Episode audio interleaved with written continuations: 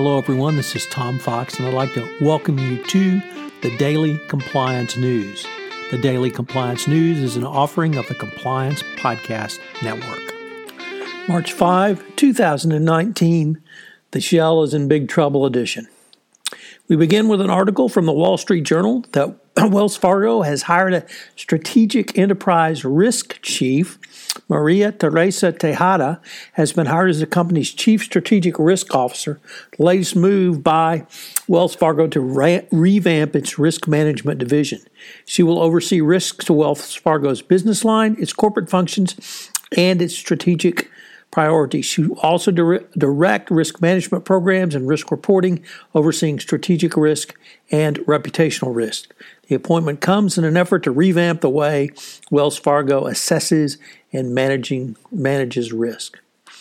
In a very telling article from the Wall Street Journal, Purdue Pharma is preparing a possible bankruptcy filing as it seeks to contain liability from literally hundreds of lawsuits that alleged it fueled the nation's opioid epidemic. If you've been reading any of the uh, articles about the comments by the owners of Purdue Pharma, uh, you know that it went literally to the top of the organization.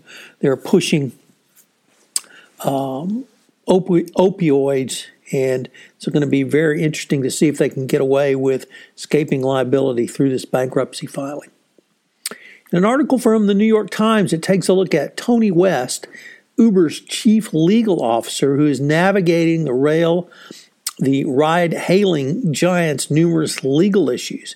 He's trying to create a transparency within the organization to help clean it up before it goes public.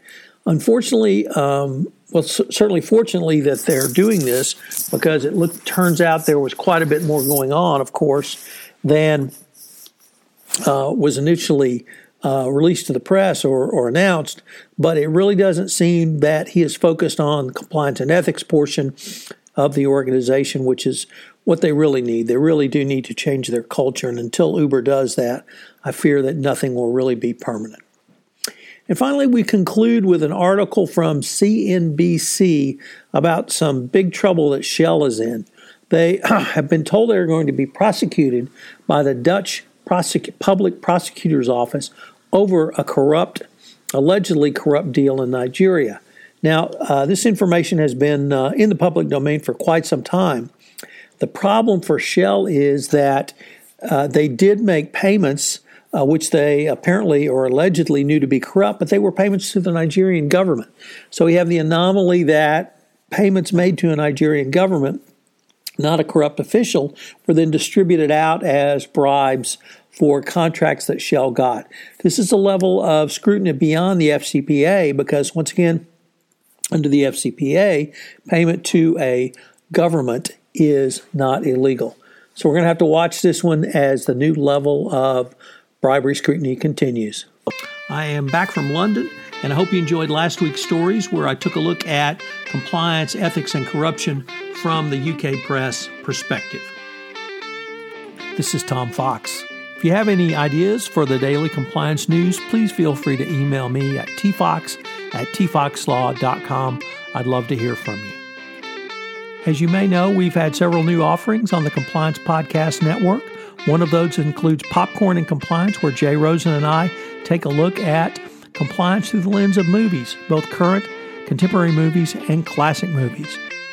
Also premiering in December and Finally, Mary Shirley and Lisa Fine have premiered their new podcast, Great Women on Compliance. I hope you will check that out. It's a great podcast series. We have several other offerings that are in production that will go live hopefully in Q1 of 2019. I hope you will check back to see the offerings on this Compliance Podcast Network.